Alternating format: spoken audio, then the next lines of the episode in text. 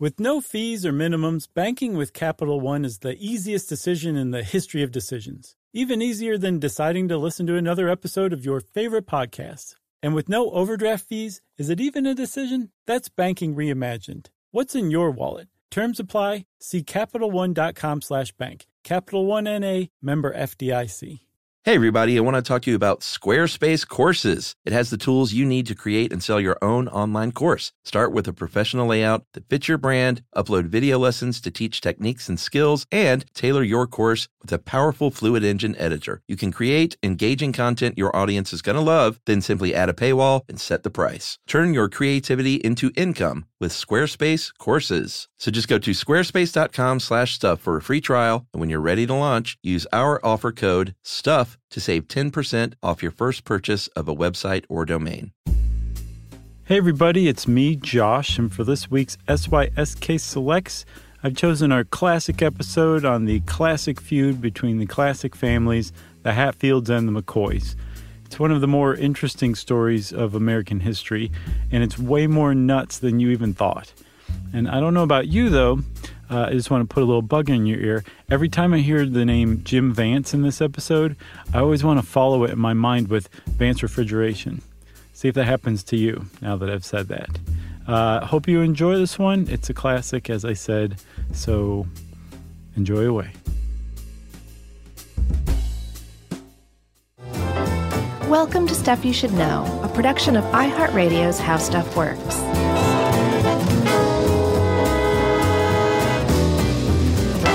Hey, and welcome to the podcast. I'm Josh Clark. Charles W. Chuck Bryan is staring at me right now. It's making me a tad uncomfortable. Jerry's over there. I can feel her eyes burning into the side of my head. So this is Stuff You Should Know. Where would you like me to look? In my ear. Oh, that's always so weird. When try it. Someone's like looking. Are you doing it right now? Like right at your hair or some other body part. Really? Yeah. Interesting. Try my other ear. Oh, yeah, that's the stuff. The right. Oh, I'm sorry. That's your left ear. That's my left ear. Yeah. All right, I'll remember that. Look, watch this, Chuck. After 7 years. Can you see that I can wiggle ears independently? Yeah. Drives you crazy. So you sit around and do it, probably. I try not to. Like a good husband. Chuck. Yes. We have a bit of an announcement here. Yeah, you talking about what we just heard? Yes. Yeah. We are in the room with either a Hatfield or a McCoy. Jerry doesn't know which family she's related to. She just knows that she's related to one of them. Yeah, like literally right before we press record, she's like, oh, by the way, I'm related to one of these families. I'm just not sure which. Right. And a family member told her, but she... Cousin Tyler? Was that who it was? I don't know. I think that's what she said. A cousin. I get the impression from Jerry's story, though, that she's sort of like... glazed over, and that's why she doesn't know. Right. But she does carry a 6-shooter on her hip, and that explains that. It says McCoy on the barrel. Yeah. So maybe. Right. But does that mean that it's a bullet from the McCoys or for the McCoys? Good point. Mystery remains, you know? Good point. So we are talking about the Hatfields and the McCoys. For those of you who don't live in the United States, you probably have heard of the Hatfields and the McCoys. It's a pretty legendary feud. Yeah. Right? We've heard of some of your history, UK. Sure. Australia, Matthew Flinders, there's a name drop for you. Yeah. So hopefully you've heard of the Hatfields and the McCoys. Yeah, I mean, that was, if nothing else, there was a big mini-series a few years ago on television. Yeah, with Kevin Costner and Bill Paxton, and apparently it was really dramatized. Yeah, like as in fictionalized? Yeah, and cinematized and a little, not quite fully accurate, but... At least they brought attention to the feud because it needs it. Agreed. So the Hatfields and McCoys is a family feud, so much so that in 1979, the Hatfields and the McCoys were on the TV show Family Feud, apparently for a full week, from what I saw. And I read that legend has it that it actually inspired the TV show, but I didn't get good verification on that. No, and there have been other family feuds, right? Sure. Oh, yeah. But none are as famous as the Hatfields and the McCoys, although at the time there were more famous family feuds, but the Hatfields and the McCoys just took it to another level. Yeah, because all of the murder. Yeah, there was a lot of murder. It was mountain folk versus mountain folk. Uh-huh. families that had been intermarried and worked for one another and had lived together for decades, if not longer, alongside in this little area along the Sandy River, I believe, the Big Sandy River, in something that's called the Tug River Valley. And on one side, mostly, the Hatfields lived on the West Virginia side in Logan County. And right across the river, on the other side in Kentucky, the McCoys lived in Pike County. And that's how it was for days gone by. Yeah, and they were not new to the United States, so I guess it wasn't the United States then, was it? Yeah. Okay, sure it was. Yeah, we're talking about the 1850s, 60s, 70s. I was way off then. But they came to America many, many years before that. Apparently the Hatfields were some of the very first to come to the New World from northern England. And the McCoys are obviously from Germany. Well, the Hatfields were originally the Heathfields in England. That sounds way more British. Yeah, but you know how you do. Uh-huh. You come over to America and you dumb it down a little. I know. Heath Ledger changed his name to Hat Ledger when he got here, didn't he? R.I.P. And the McCoys come from Scotland, of course. You could probably figure that out. Moved to Ireland before they came to the New World. And the first known McCoy was John McCoy in America. When was that? 1732 from Belfast, Ireland. So did they move directly to the Tug River area? Is that where they settled? No. The McCoys first settled in Maryland, where he was a prominent landowner. And I think the Hatfields first moved to Tug Valley in 1820. And the McCoys in 1802. Okay. With their 12 kids. So they've been, like, really, these families had grown up living and working with each other. It was not just these two families in the area. There are plenty of other families, but, like, they were neighbors, coworkers, boss and employee. They were husbands and wives. They intermarried, you know? I mean, like, they were living together for decades. Yeah, it was, I think the two that originally settled at Tug Fork were the actual parents of the two main protagonists. Right. Or antagonists. I guess they were both. Yeah. They were both pro and Anne. Right. So our story really kind of begins round about the Civil War. This area of the Tug River Valley was mostly Confederate.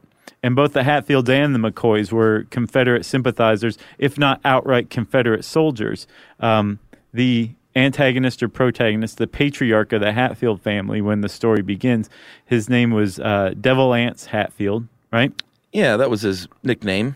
His real name was William Anderson Hatfield. Yeah, but Devil Anse, what a cool name. Yeah, and I saw a couple of different explanations for where his nickname came from, but my favorite one was that his mother said he was so mean the devil himself was scared of him. Yeah, I saw one that said he was 6 feet of devil and 180 pounds of hell. They had stupid sayings back then. Yeah, that one, it doesn't quite add up. Especially in the backwoods of Kentucky and West Virginia, you know? They just said stuff. They just made up names, as we'll see throughout this whole episode. But Devil Anse himself was he was, from what I saw, he was described as somebody who took life by the horns, right? Sure. He was very much a self-made man. He became a pretty wealthy timber merchant over the years, but he was a violent man, and he was he had some violent tendencies for sure. Yeah, and you know, if you want to trace back the reason for the Hatfield-McCoy feud, there isn't, I think, from everything I read, there isn't like one single thing. It's often blamed on the pig deal, which we'll hear about coming up. That seems to be the one that historians point to the most these days, though. Yeah, but it's sort of a convenient way of telling the story because, like, what better way to kick off a feud than, like, with a stolen pig? Right. It definitely – there were other problems or issues between these families before then, right? Yeah, but the point is there were a lot of different things going on, and one of them was, like you said, was Devil Anse made a lot more money than McCoy as a timber guy. So on the other side of the river, in the Kentucky side, Pike County, Kentucky, there were the McCoys. And at the time that Devil Anse was the patriarch of the Hatfield clan, a man named Randall McCoy, old Randall, was the head of the McCoy clan across the river in Kentucky, right? Yeah, and I just get the sense that he had his sort of smaller business and was always a little bit envious of the larger timber business across the way. Oh, very much so. Yeah. He was, the way that I saw him described was, if Devil Anse was a man who took life by the horns, old Randall was somebody who got hooked by life's horns. And he was very bitter about his lot in life. Gotcha. His father, I saw, was described as didn't much care for work. Didn't leave his kids anything. Yeah. So his son had to be a self-made man, but he was a self-made man who never really made himself. He married a woman named Sarah, and Sarah's father died and left them some land, and he was able to homestead on that. So that's how he was able to establish himself, was through his wife's inheritance of her father's land. But it was enough to set him up. They were fine. They weren't prosperous, but they weren't like just completely poverty-stricken like Randall had grown up. Right. But just across the river in this other family that he had to deal with and work with and just kind of see and interact with was a man who he, you know, had made himself. And definitely Randall was bitter about that idea and the comparison between himself and Devil Anse. Yeah, and I think some of the McCoys even worked for some of the Hatfields, which is always going to be a little tense when you feel like maybe that feeling of superiority comes over one family because you're working for me. Right. You know? Yeah. So there's definitely, like you were saying, tension, right? And you can point to maybe these guys coming into their own as the heads of the family when the tension really started. Yeah. For many years, historians pointed to a specific incident as the source of the family feud, but that's since been abandoned. So like we said, the Civil War is about the time when this story really starts in earnest, and most of the Tug River Valley was Confederate. Devil Anse and possibly Randall McCoy were part of what were called the Logan Wildcats, which was a militia, but during the Civil War, they were an actual like army unit of the Confederate Army. Yeah, and I saw where Devil Anse was even the leader in one place, but I didn't get that verified a bunch either. So he at very least was in the brigade. Right. And I got the impression that if he wasn't a leader, he was a de facto leader because that was just his type of personality. Devil Anse, don't answer to nobody. Right. You answer to him. That's right. That was a great Devil Anse, by the way. So I think the leader of the Logan Wildcats is another character who will come up later, and his name is Jim Vance. Yeah. So Jim Vance, he was not a very great guy from what I can understand, but I'll let him paint his own picture, okay? Oh, is he coming in? He will in a little bit. Instead, we're going to focus on a guy named Asa Harmon McCoy. And this guy I don't have a bead on. He decided, in just complete contrast of the place where he grew up, he was going to join the Yankee Union Army. Yeah, a little weird. And he did. Yeah. But he broke his leg and left the service after, I think, a year. Yeah, went back home. While he was in service, his commanding officer in the Union Army ordered him to fight Devil Anse because there was rumors that he was a Confederate spy. Oh, yeah? So Harmon fights Devil Anse, loses the fight, and I didn't get a sense on what kind of fight it was, whether it was like that's weird. A gun battle or whether he literally just like spit on his boot and like took a swing. Right. I'm not sure. I don't know if that was even in the miniseries. So they get in a fight, he loses, and then the Union troops went after Devil Anse at that point, which is really what caused a lot of the early issues. Uh-huh. And then later on, Harmon shot a friend of Devil Anse while stealing his horse, so in turn, he killed Harmon's commanding officer in the Union Army. Okay. So there's a lot of bad blood. The guy was like, literally, General Bill France was peeing off his porch like I do, mm-hmm. and Devil Anse shot him in cold blood. I hope that does not happen to you. I really hope so, too. That'd be a bad way to go. It gives you pause, you know? Yeah. So after the war, after Asa Harmon McCoy came back home, I did not realize the tensions were already that high. I had the impression that it was just because he'd fought for the Union. I didn't know he had been made to directly target Devil Anse, right? Well, Devil Anse and the Logan Wildcats basically sent Asa a message saying, watch yourself because we're coming for you. and he very wisely went off and lived in a cave for a while. He hid out. And so with this guy, you're like, why did he go fight for the Union? Was he an abolitionist? No, he had a slave. And the slave kept him alive by bringing him food and stuff while he was in the cave. So I have no idea why he went and fought for the Union. It's weird. The fact that he did, though, meant that his own relatives, his own McCoys, including Randall, his brother, really were just kind of like, yeah, the Logan Wildcats are out to get you, and you brought this on yourself. So we don't really feel for you. And they didn't apparently make much of a problem or much they didn't take issue with it when the Logan Wildcats tracked him down to the cave and killed him.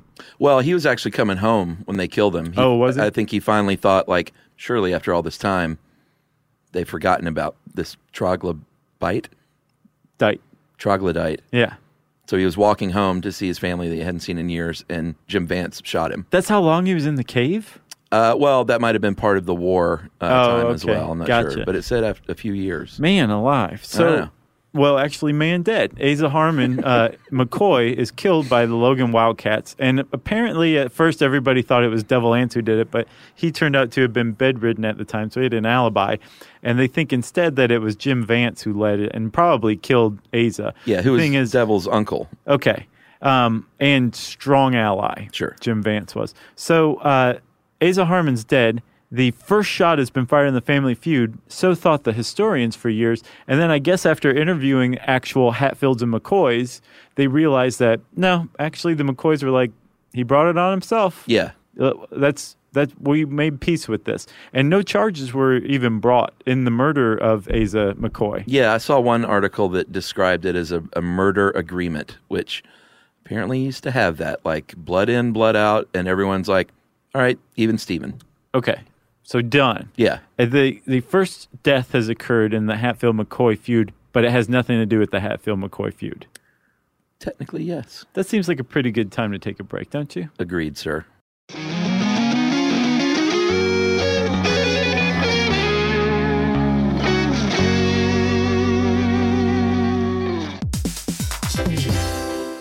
Listen to this. It's a game changer. Amazon is now in healthcare. Yes, Amazon. It's called Amazon One Medical. They offer same-day appointments, and if that's not convenient enough for you, they also have 24/7 virtual care. Yeah, you know, imagine you're feeling so sick that even the thought of getting out of bed is just too much for you. With Amazon One Medical, you don't have to leave the house. Of course, what good is that if you then have to drag yourself to the pharmacy, but you don't have to do that either because of Amazon Pharmacy. It makes a lot of sense. Delivering things fast is what Amazon is known for, and that's exactly what they do here. They'll deliver your prescriptions directly to your door. No waiting in pharmacy lines with people who probably all have something worse than whatever you're there for. Again, this is a game changer. Thanks to Amazon Pharmacy and Amazon One Medical, healthcare just got less painful.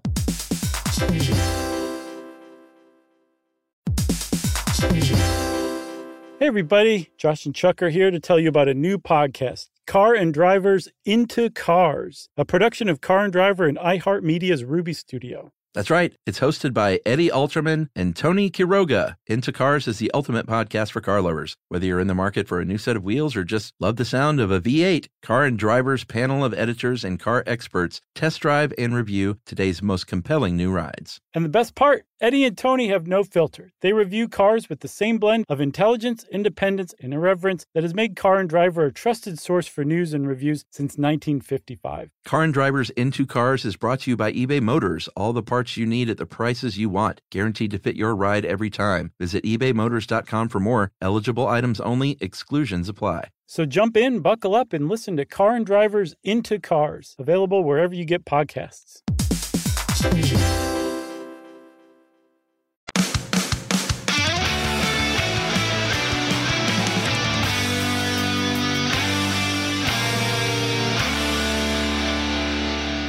So, Chuck, we're back. And Asa Harmon's dead. Things are whatever between the Hatfields and the McCoys. Nothing big has gone on, even if there were any sort of skirmishes or little fights or run-ins or that kind of thing. I get the impression that the families, when they saw each other, there was like a slight percentage that the sides were going to get in at least a fist fight, if not take like pot shots at one another with their guns. I just think they probably just didn't like each other very much from the beginning. Right. So it's possible those things went on. Nothing big happened, though, until the pig incident. And apparently it wasn't just one pig. That's what it's been boiled down to, but it was several. Yeah, and it was a big deal. If you think about a pig, stealing a pig is not a big deal at the time. There's a book called The Feud by Dean King. Dean King? Dean King. Dean King. Said it so weird. Dean King. And he said, where was their next meal going to come from, and how could they feed the children in the winter? They were lucky enough to have one pig or razorback for sell or trade. The proceeds were used to acquire flour, sugar, coffee, sometimes shoes or boots for their families. It was a mainstay for the family. So these days you hear a pig or even a couple of pigs and you think, what's the big deal? But in the region at the time, these pigs were very valuable. So it was a big deal. Right. I saw and an affront. I saw a dude on, well, yeah, and that was another thing. Again, we're talking about backwoods Appalachian folk in the 19th century. There was a lot to the idea that you had stolen their property. Yeah, which as it should be. But even that aside, I saw this historian on a CBS Sunday Morning clip from a few years ago, and he explained, like, you can feed a sizable family for a month with a single pig. Yeah. And this guy stole several pigs. So the guy who was accused of stealing the pig was, who was it, Chuck? Randolph McCoy accused Floyd Hatfield. Okay, right. So old Randall himself said, Floyd Hatfield, cousin of Devil Anse, I know that you stole those pigs, and I'm taking you to court. Well, they went to court. The problem is the local magistrate was a Hatfield. But in this guy's favor, his name was Preacher, was his first name, I believe. And he was basically what amounted to the local judge in the Tug River Valley. He tried to make it a fair trial. Is he the one that placed it in McCoy land? Because the trial took place in McCoy territory. Yes, and presided by a Hatfield, though. Right, and he made sure that the jury had 6 Hatfields and 6 McCoys on it. He did. And nobody else? No joke, yes. So weird. But he was trying to make it as fair as possible, right? And so they had a trial where Floyd Hatfield was tried for hog theft. Have you ever had something stolen from you? Sure. Like, you know, not hugely valuable, but yeah, it's one of the things that irks me most. It's very irritating. There's something about, like, just someone taking something that you worked to buy that just really boils my blood. Now imagine if they took that thing that you worked to buy and they were directly taking food out of your child's mouth at the same time. Yeah. It'd make you mad. I'd pull a Hatfield. The weird thing is that the McCoys and the Hatfields at this point are saying, we will leave it to the courts, right? Yeah, sure. So they did go to court. They did try to have a fair trial, or at least the Preacher did, or Preacher Hatfield. Preacher judge. Right. It's confusing. And the jury was split except for one who was a McCoy, who sided with the Hatfields. His name was Selkirk McCoy, another made-up name. And Selkirk, he voted that because of a guy named Bill Staton, who had testified that Floyd had not stolen the pigs, he said, you know what, I'm not going to contradict Bill Staton. I know him to be truthful or whatever. Sure. Plus, I work for Devil Anse and his logging operation, so I'm going to vote pro Hatfield and exonerate Floyd. And Floyd got off, and old Randall went nuts. Yeah, Staton was the main witness, and he was a relative of the McCoys, but he was married to a Hatfield. Right. So, and while they did intermarry, I saw that there was way more marrying within the family to avoid intermarrying. Oh, yeah, there was a lot of first cousins. Yeah. That were, when you watch that Family Feud clip, you can go find it on, I'm sure, on YouTube, but there was a Mental Floss article that we found that had it embedded at the bottom. Yeah. That's where I first heard about it. That when they're introducing the families, they keep introducing one another as, like, kissing cousins. This is a kissing cousin, Diane. Right. And, like, the families are saying that? This is 1979. Yeah. So, yeah, there was a lot of, like, intermarriage within the family itself. Well, they were probably just joking, right? No. No? On Family Feud, you don't think? The guy didn't sound like he was joking. Did he kiss his cousin on TV? No, but Richard Dawson kissed her. He kissed everybody. That guy kissed any woman who would stand still long enough. What a flirt. Love Richard Dawson. So, yeah, R.I.P. Yeah. He didn't change his name, even though he was British. Well, you don't know that. That's true. Could have been Richard Dimsum. Or Chumley Dawson.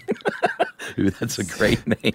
So old Randall has just lost this court case. Yes. And even worse, he was made to pay the Hatfields' court costs for taking him to court. And remember, we characterized old Randall as a kind of a bitter man.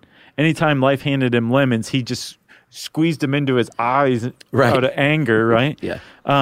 And he went on for this for basically years about how this was a miscarriage of justice, how Floyd had stolen his hogs. And so now anytime Hatfields and McCoys, depending on their allegiance to the clan or clans, anytime they saw each other, they were shooting at one another. They were getting into fights. They were throwing rocks. Like one of Devil Anse's sons was standing there when old Randall rode up once, and old Randall started railing on him about how Floyd had stolen a hog, and the McCoy or the Hatfield son grabbed a rock and just threw it at old Randall's mouth, just crushed his mouth with a rock, because that's what you did back then. Yeah, it was sort of like, you killed my brother Harmon, but you stole my hog. Right. You know? I'm cool with the brother killing. Like Harmon had it coming. Right. But that hog never hurt anybody. Yeah. We were going to eat it. So did we cover the fact that Staton 2 years later was killed? This is inaccurate. Oh, is that not true? Bill Staton Jr. was killed. Oh. Bill Sr. was not killed in this skirmish. This is another big Was that retribution, though? Uh-huh. Okay, for his paw's testimony? Yeah, because remember, after the hog incident and the hog verdict, the Hatfields and McCoys did not fight it out right then at the magistrate's office. At Judge Preacher's place. Right. Yeah. But any time the clan saw one another, they would shoot at each other. They would get in fights. They would take rocks to the faces. And then it culminated finally in this really truly violent incident between Bill Staton Jr. and Paris and Sam McCoy. Right? Okay. So Bill Staton Jr. is out hunting, sees these McCoy sons, and says, well, I'm in a world of trouble. Yeah. I better take a shot at one of them, and shoots Paris McCoy in the hip. And Sam McCoy was like, you shot my brother. You're going down. And he shoots Bill and wounds him and then goes over and executes him point blank in the head. And this is Bill Jr.? Bill Jr. See, I got another article that said it was Bill, but it also said he's Bill Staton, so I'm starting to doubt all kinds of accuracy. There's a lot of inaccurate stuff. So I got, I think, the description of that incident from a really great book by a guy named John Ed Pierce. It's Days of Darkness, so you know it's legitimate, The Feuds of Eastern Kentucky. Yeah. So there's been, serious blood shed here now. One of the... This is direct retribution for the hog stealing verdict. A man has been executed point blank in the head, and the two McCoy boys just tried to get away with it. Yeah, so blood is spilling. Fast forward a bit to 1882, and three of Randall's sons are attacked, stabbed 26 times, and shot Ellison Hatfield, who was Devil's younger brother, to death. Right, and that was on Election Day, and Election Days were drunken affairs. Do you remember when, I think in the bars episode, we talked about how, what was it? You'd get people drunk and doing something to the votes, planters. Right? Yeah, Bumbo. Plying the planters with Bumbo. Plying the voters with Bumbo. Yeah. Man. But it was Election Day, so everybody would get super drunk, and when you get two clans that don't like each other super drunk in the same place... They get in fights, and people get stabbed 26 times and then shot in the back. Yeah, so those three sons of Randall were actually arrested and were presumably going to go to trial, but vigilantism took hold, and they were kidnapped on the way to the trial by the Hatfields, and they said, we're going to take care of this our way. Yeah. And they, I don't know if they let them get away with it, but they got away with it. No, they did not let them get away with it. This was a huge turning point, right? When the Hatfield or the McCoy boys were intercepted by the Hatfields and taken across the river to West Virginia, which is basically like taking them to Fortress Hatfield. Yeah, country justice was going to happen. Yeah, but Devil Anse vowed that if Ellison made it and didn't die, he would not kill these Hatfield or these McCoy boys. Yeah. But Ellison succumbed to his wounds and did die, and so they took these McCoy boys out and tied them to trees and shot them, I think more than 50 times or something like that. And so you were saying like they got away with it, not for lack of trying, right? It basically set off this huge, huge issue. Like this was, even for the Tug River Valley, Chuck, this was pretty flagrant frontier justice. You're not supposed to do this. There's a magistrate named Preacher who's supposed to settle this kind of stuff, right? So a guy named Perry, what was Perry's name? Perry Cline. You know what? This is too big. We need to take a break. All right. And get to the story of Perry Cline. Okay. Listen to this. It's a game changer. Amazon is now in healthcare. Yes, Amazon. It's called Amazon One Medical. They offer same-day appointments, and if that's not convenient enough for you, they also have 24/7 virtual care. Yeah, you know, imagine you're feeling so sick that even the thought of getting out of bed is just too much for you. With Amazon One Medical, you don't have to leave the house. Of course, what good is that if you then have to drag yourself to the pharmacy, but you don't have to do that either because of Amazon Pharmacy. It makes a lot of sense. Delivering things fast is what Amazon is known for, and that's exactly what they do here. They'll deliver your prescriptions directly to your door. No waiting in pharmacy lines with people who probably all have something worse than whatever you're there for. Again, this is a game changer. Thanks to Amazon Pharmacy and Amazon One Medical, healthcare just got less painful.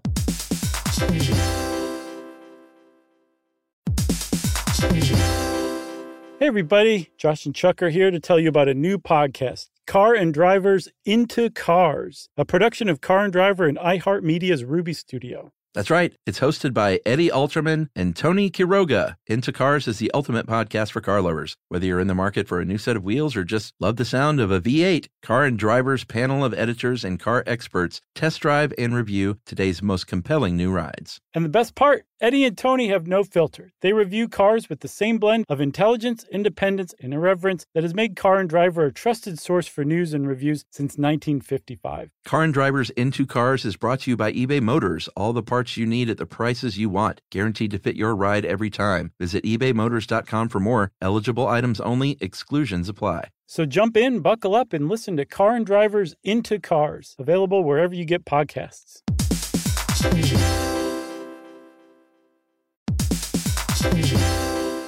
Hey everybody, it's time to talk about Squarespace. Squarespace has absolutely everything you could possibly need to build whatever website you're trying to. You can host video content and organize your entire video library, plus showcase it on beautiful video pages. You can use analytics to grow your business and learn where your site visits and sales are coming from. What else, Chuck? Well, buddy, if you got merch, then you can sell it on Squarespace. You can easily sell custom merch and create a passive income stream that engages your audience and scales your brand. Design your products, and production, inventory, and shipping are all handled for you, saving you time and money. Yeah, and if your business is appointment-based, you can accept appointments on your Squarespace website. You can offer online or in-person private sessions, workshops, and group classes, and Squarespace provides everything you need to manage your schedule, accept secure payments, and send automatic reminders, all on a beautiful showcased site. So just go to squarespace.com/stuff and you're going to get a free trial. And when you're ready to launch, use our offer code STUFF to save 10% off your first purchase of a website or domain.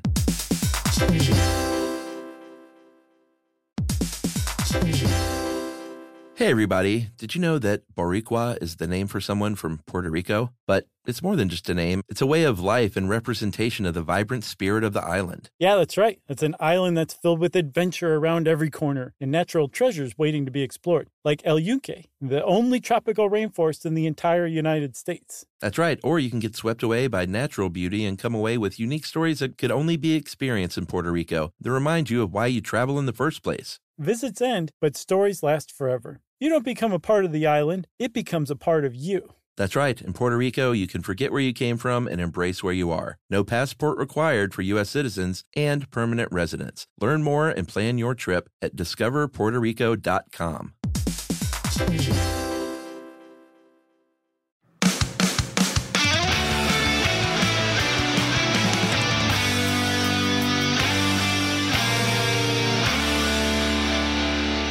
So we're back, Chuck, and we have a new guest. His name is Perry Cline. Come on in, Perry. You're an attorney. He was married to Martha McCoy. And here's the deal. Years before, there was a situation where Perry Cline was cheated out of, I think, 5,000 acres of land. Was he cheated? I didn't know if it was actual, like, justice. Because he had supposedly been cutting timber from Devil Anse's timberland. Well, here's the deal. Everything you read will say it depends on who you sympathize with. Oh, yeah? Is how you think Perry Cline, and really all of them, were viewed. Sure. So I read articles that said that he was cheated and articles that said he wasn't cheated. And I think the family still today, like, while there is a peace, which we'll get to, they still disagree over Perry Cline's role. Okay, so but Perry Cline was married to a McCoy, actually Asa Harmon McCoy's widow, right? Yeah, Martha. And so he had lost 5,000 acres, really? Yeah. That's how much he was forced by the court to cede to Devil Anse for allegedly cutting his timberland. Yeah, so he had a retribution in mind as an attorney. Right. So when the Hatfields executed the three McCoy boys, Perry Cline used it as a chance, depending on how you look at it. He either used it as a chance for retribution or his family allegiance was stirred up. Yeah. And he, being an attorney, had contacts with the Governor Bunker, I believe, of Kentucky, and said, Governor, there's some horrible stuff going on down here that's being perpetrated by some West Virginians against some law-abiding Kentuckians. Yeah. And you guys need to do something about it. And it worked, actually. Yeah, they reinstated the charges and basically put out awards on the head, bounties on the head, arrest bounties, that is, of the Hatfields, including 6 feet of devil and 180 pounds of hell. Yeah, Devil Anse himself. Yeah. His sons, some of the family allies, like their dogs. His uncle Jim Vance. Yeah. I think there was 20 men who had indictments against them, and since they had indictments against them and they were hanging out in West Virginia, they had bounties on their head. And one of the bounty hunters, the main bounty hunter who came around, it was a problem that they had bounties on their head because any crackpot who wanted to could come and take shots at those guys, and it was happening quite a bit. Yeah, they wanted to collect some dough. Right. But there's one guy in particular who was a real thorn in their side. His name was Mad Frank Phillips. And Frank Phillips was a bounty hunter extraordinaire. He was about as legally gray as you can get and still not be just on the darker side of the spectrum. And he made it basically his personal war to get as many Hatfields across the river into Kentucky as he could. So he would carry out raids on the Hatfield stronghold in West Virginia and basically just abduct Hatfields and bring them to Kentucky so that they could be put in the Pike County jail. Yeah. And while he did this, he was also executing people left and right. Like Jim Vance, he shot and wounded, saw that he just wounded him, walked around from behind, and while Vance was begging for his life, shot him in the head. Yeah. And like this is Frank Phillips' M.O. He would execute you just as soon as he would capture you. Yeah, and this was becoming a big deal in the press at this point. Yeah. Newspapers started carrying the stories and became, by all accounts, like national news and legend. Like it was, everyone knew about the Hatfields and McCoys by this point. Right, and the press apparently very much sided with the McCoys. They painted the Hatfields to seem like backwoods, murderous rednecks who just caused trouble everywhere they went, and painted the McCoys as innocent, law-abiding victims of this whole feud. And the whole legend, like you're saying, like this is all, it all begins about right here when there was what amounts to almost a war between Kentucky and West Virginia. Yeah. Because Frank Phillips kept going and getting people and bringing them back to Pike County, and West Virginia got involved, and the two governors were basically standing toe-to-toe, almost about to go invade, send National Guard troops in across the border. But instead, they left it to the courts. And actually, this court case about whether it was legal or not for Frank Phillips to have abducted the Hatfields and taken them to the Kentucky jail reached the Supreme Court, actually. Which is pretty amazing. It is. And the Supreme Court said, you know what? It probably is illegal what happened, but Kentucky's a sovereign state, and there's really nothing West Virginia can do about it, so go ahead and try them. But before the trial, actually, and while the these abductions were going on, these raids carried out by Frank Phillips, the Hatfields, like I said, like it was a big deal to them that there were bounty hunters out to get them. And they came up with a plan to just end the whole thing in 1888. A murderous killing spree is what they came up with in January of 1888. A group of Hatfields said, we're going to attack Randall McCoy and his entire family.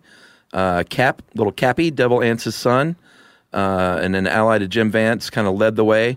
And they ambushed them at their home on New Year's Day, 1888. Randolph actually escaped, which is, they were kind of coming after him, and he's the only one who escaped. Well, they were coming after the whole family. Yeah. Like their whole intention was to just murder this whole family and get rid of the problem. Yeah, and Randolph was the key guy. He actually got away.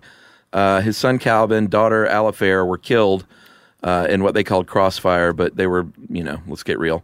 And his wife Sarah was suffered a crushed skull. She was beaten so badly. Yeah, so they set the house on fire. Alifair opened the door to put the fire out, and she was shot and killed. And then her mom, Sarah, wanted to come and like comfort her dying daughter. And when she came out, they beat her head in with the butt of a pistol. I think Cap Hatfield did. And then Calvin provided cover for his dad and ran to attract their gunfire so his dad could get away. And it worked, but Calvin died as a result. And then two other daughters, McCoy daughters, survived. So Randall and two daughters survived this attack on his family. And this was when it was like, if the press wasn't paying attention before, now they really were. And basically everybody was outraged at this. And it like... This legend, Chuck, is 100-something years old, right? Yeah. And it's easy to kind of see these people as caricatures or, you know, just historic. But when you think about what the Hatfields planned to do and tried to do to the McCoys, in that case on New Year's 1888. Yeah, the New Year's Massacre is what it was known as. That's like objectively despicable, no matter when it happened. Going after an entire family to kill them? Yeah, to wipe out a legal entailment, you know? Yeah, I think that's fair to say. It is. And it really kind of brings home like the actual humanity of all of this, you know? Yeah, so it went all the way to the Supreme Court, and they decided, you know what, these Hatfields should be tried. And in 1889, they were tried, and 8 of the Hatfields and their supporters were sentenced to life in prison. Mm-hmm. And one, Ellison Mounts, who people think is the son of Ellison Hatfield. And his first cousin. Yeah, was actually sentenced to death. And the one issue here was a lot of people now think he was a kind of a scapegoat because he was mentally challenged and maybe an early false confession happened. Right, exactly. And he actually really, his was, if he didn't do it or even if he did, he really got screwed over by the prosecution. They said that if he confessed and cooperated, that he would get a lighter sentence, when really he was the only one who confessed and he was the only one who was hanged. Yeah. So, and his dying words, I think, were, the Hatfields made me do it. And then they hung him. Yeah, and there were no public executions at the time, but that did not stop hundreds of people, thousands even, from coming out and watching anyway. Right. So it was a public execution. And with what's odd, though, is so 10 men had been captured by Frank Phillips and had been indicted and tried, and 9 of them got life in prison. Ellison Mounts was hung, and this was apparently enough to, I guess, mollify Randall McCoy. At first, I think he tried to, like, rail against the verdict, but ultimately it was enough to just calm him down, and he went and lived a quiet life, quiet, haunted life as a ferry operator, I think, and lived to, like, age 88. Yeah, and about a year later is when the families both said, enough is enough, let's call a truce, and from, I think it was an 11-year period, almost 24 people were killed in both families. Wow. Like, close to 24 folks over an 11-year period. That's legit. Yeah, that's a family feud right there. It's a big feud. And Devil Anse lived to a ripe old age, too. He lived to, I think, 83 or something like that. 73. That's not that old. Well, he was born again at 73. I think he lived into his 80s. Oh, really? But he was paranoid for the rest of his life because I think there was still bounties on his head, so he moved to an island and carried a rifle with him at all times for the rest of his life. Well, if you look at pictures of the families, they all had their guns. I mean, that's what you did back then. Yeah. But it's funny to see a picture of like 20 people and, 12 of them are brandishing weapons. That's right. In the one photo that will ever be taken of them, they've got their gun out too. So since then, they've been all over the place in pop culture. We mentioned Family Feud. There was an Abbott and Costello movie in 1952. Buster Keaton did a movie too. Oh, really? Hatfield McCoy? Yeah. He was on not Looney Tunes, excuse me, Merry Melodies. Big distinction, but still Bugs Bunny. Mm-hmm. Nowadays, there are even some medical professionals who think that there was a condition that the McCoys had that led them to be violent. What? It's called Von Hippel-Lindau disease. And these geneticists studied dozens of McCoy descendants and said they have a really high rate of this disease. It's inherited, it's rare, produces tumors in the eyes, ears, and pancreas. And a notable side effect is high blood pressure, racing heartbeat, and increased aggressive behavior, increased fight-or-flight hormones. And it was the McCoys that may have had that? Because from everything I've read, it seemed like the Hatfields would have been the one to have that. Yeah. Wow. Maybe McCoys. I'm a victim of contemporary press bias, media bias.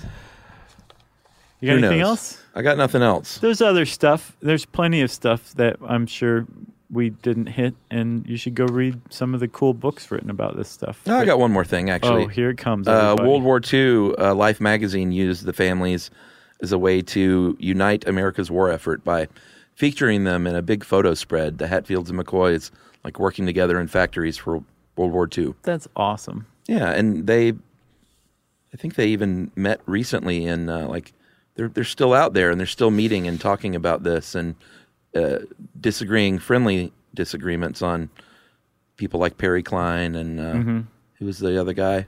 Madman Munt? What was it? Mad Frank Phillips. Mad Frank Phillips. Who, remember I said he was legally gray? Yeah. He married a McCoy who had had a baby with John C. Hatfield. They ran off together and got married. Yeah.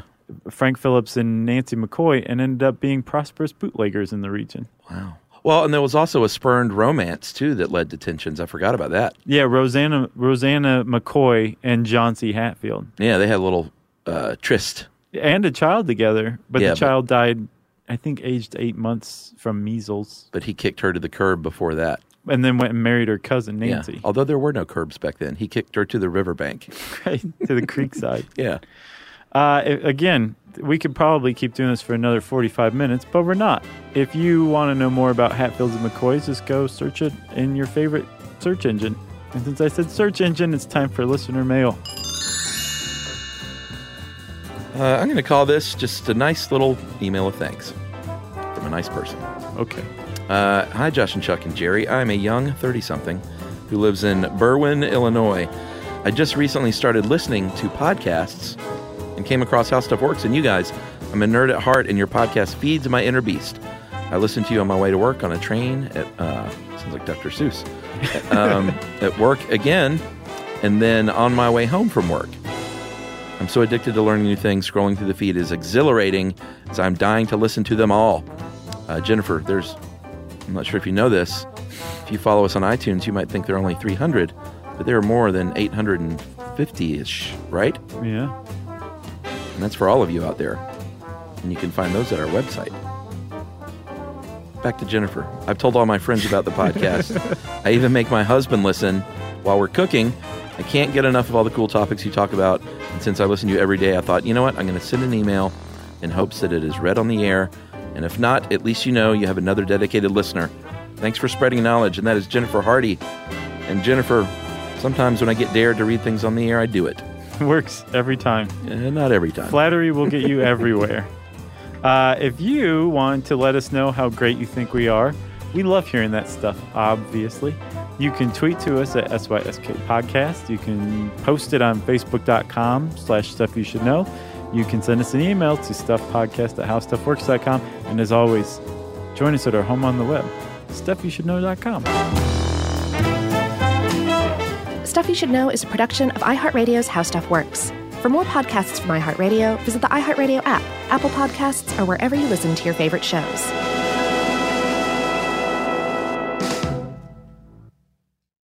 Hey, if you haven't heard of Visible, well, now you have. They're the wireless carrier that's making wireless visible. It's in the name. Switch to Visible, the wireless company that makes wireless visible. Get a one-line plan with unlimited 5G data powered by Verizon as low as $25 a month every month, taxes and fees included. Use promo code STUFF20 to receive $20 off your first month for listening to this podcast. Switch now at Visible.com. For data management practices and additional terms, visit Visible.com. The Visible monthly rate is $25 per month. Fill the grill and fire up the party. Get the Weber Sear Wood Pellet Grill. Smoke, roast, and sear on the same grill. Go from low and slow on smoke boost mode at 180 degrees all the way to high heat sear at 600 degrees. It's got a full grate sear zone so you can put more food on the flame and food will look as good as it tastes. This grill is hot in 15 minutes and cleanup is easy. You'll cook on two levels at the same time, so you can make enough for everyone. And you can add a heavy-duty rotisserie or rust-resistant griddle insert. So get fired up for your new Weber Searwood Pellet Grill.